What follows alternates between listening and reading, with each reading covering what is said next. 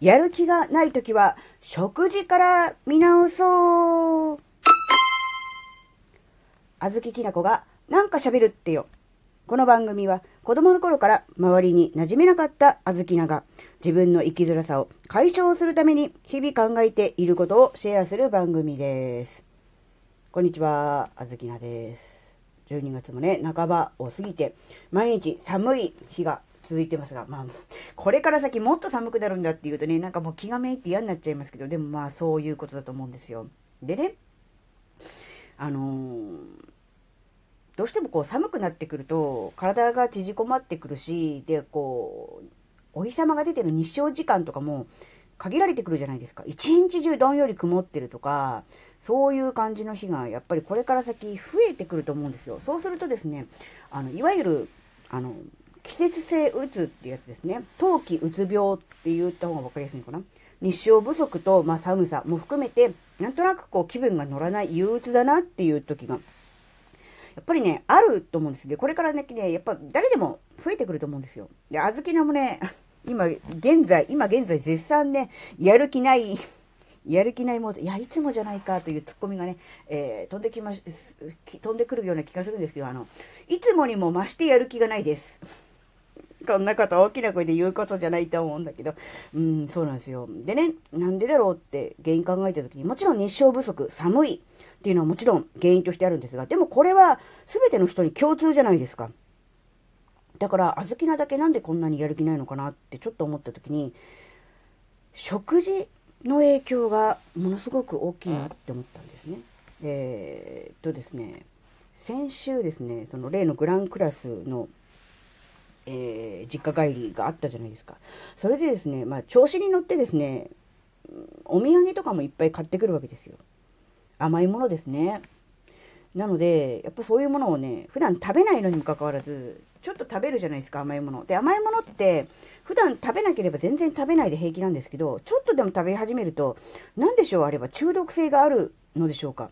なんか普段食べなくて平気なのに、ちょっとでもこう、甘いものをね、食後に食べるという、まあ、習慣というか、そういうリズムができてしまうと、ないと物足りないというような感じになるわけですね。なので、なんだろう、普通の、ん日常生活でもね、スーパーに買い物行くとかね、ちょっとコンビニ寄るとかでもね、ついつい甘いものをね、買ってしまって、で、食べているっていうことがね、あったんですよ。で、これが、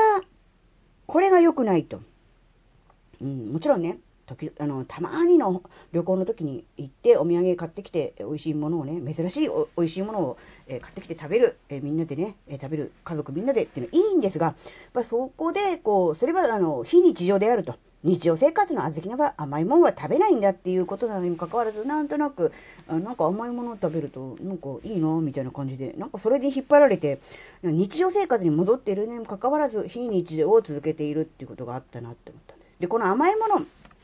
なんであんま良くないかっていうと、まあ、要するに血糖値上がるんですよ。で、普段甘いものをね、食べてる人は、そこまで体が慣れてるから平気なのかもしれませんが、普段食べない人が何かの表紙で、あの、甘いものを食べるという、そういう、まあ、習慣というか、ができてしまうと、余計体に負担がかかるということ。だからといって、じゃあ普段から食べればいいのかっていうと、それは違うんですけど、なので、やっぱりその、食べ物、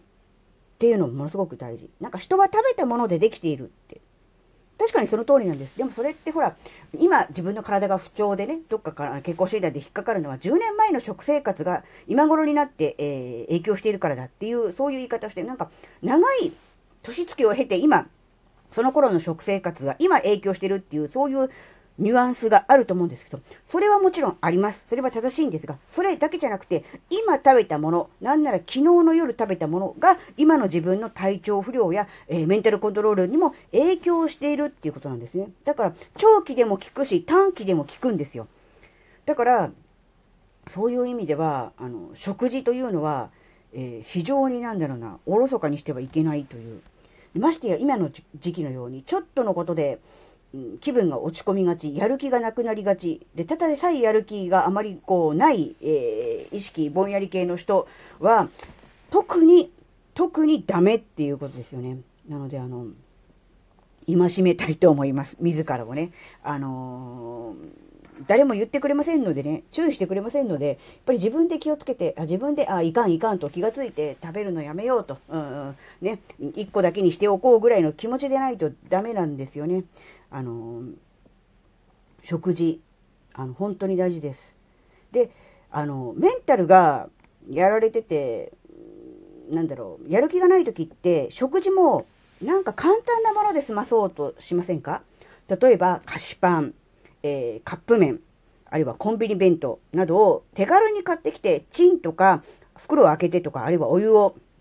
注いで、え、3分とか5分とか、そういう感じで手軽に食べれて、すぐ、うん、食べれて、まあ、そこそこ、あの、まあ、満足するっていう、そういうものに走りがちなんですよ。そうすると、さらに、食事の影響でメンタルがやられて、で、メンタルやられるから、えー、食事作るのめんどくさくなって、えー、また、手っ取り早く楽なものに飛びついてっていう、そういう悪循環に入ってしまうんだな。どこで、どこで、断ち切るかって言えば、やっぱりそこはもう食事なんですね。なので、なんだろう、強い意志を持って断ち切ると言ってしまえば、えー、聞こえはいいし、それはその通りなんですが、やっぱそれができないとなると、やっぱりどこかで断ち切るってなると、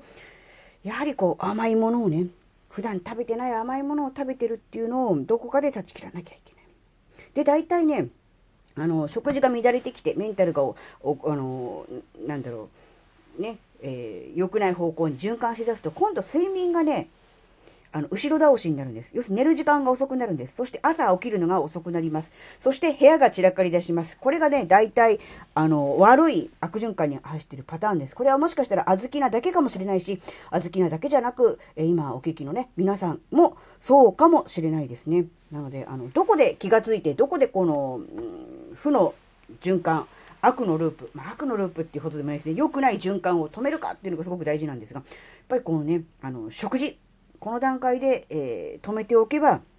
まだ、なんとかなります。これが、あの、本当にあの、部屋が散らかるとか、あの、一日中パジャマでいるとかね、そういう感じになったりとかね、すると、本当にあの、うん、なんだろう、病名がつくレベルの方までもうそのまま行ってしまうっていうこともあり得るんでね、もうそうならないためにも、まず、うん、ね、食事、うん、食事の、うん、管理、楽なもの、適当なもので、えー、お腹を満たすのではなくて、きちんと栄養価のあるものをきちんと食べる。で、しかもこう、だらだらね、なんとなくお腹が空いたから食べるとか、口寂しいから食べるじゃなくて、きちんとね、節度を持って、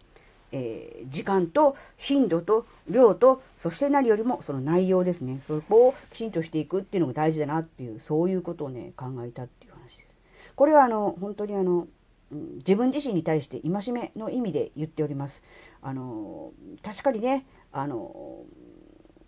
土産のお菓子、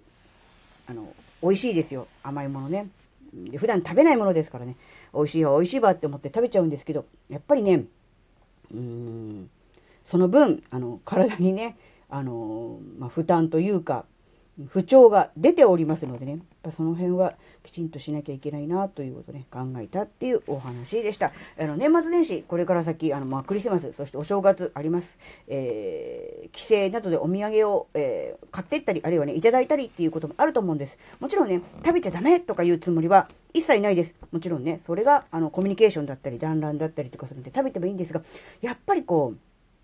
食べ過ぎっていうことを、うん、気をつけなきゃいけないし、やっぱこう年末年始、やっぱりこう日常から非日常になることで、不規則な生活とか、いつもと違うリズムっていうのが出てきますよね。やっぱそうなった時に、うん、ガタガタっといろんなものが崩れがちになってしまうんですね。なので、うん、そういう要素があるんだっていうことを頭の中に入れていて、えー、年末年始のね、えー、お楽しみはお楽しみとして取っておきながらも、えー、その後のことを考えてガタガタっと崩れないように、何かこう、対処、うん、対策、対処を考えておくっていうのもね、大事かなっていうふうにね、思いました。はい。今回のお話があなたの生きづらさ解消のヒントになればとっても嬉しいです。最後までお聴きいただきありがとうございました。それではまた次回お会いしましょう。じゃ、またね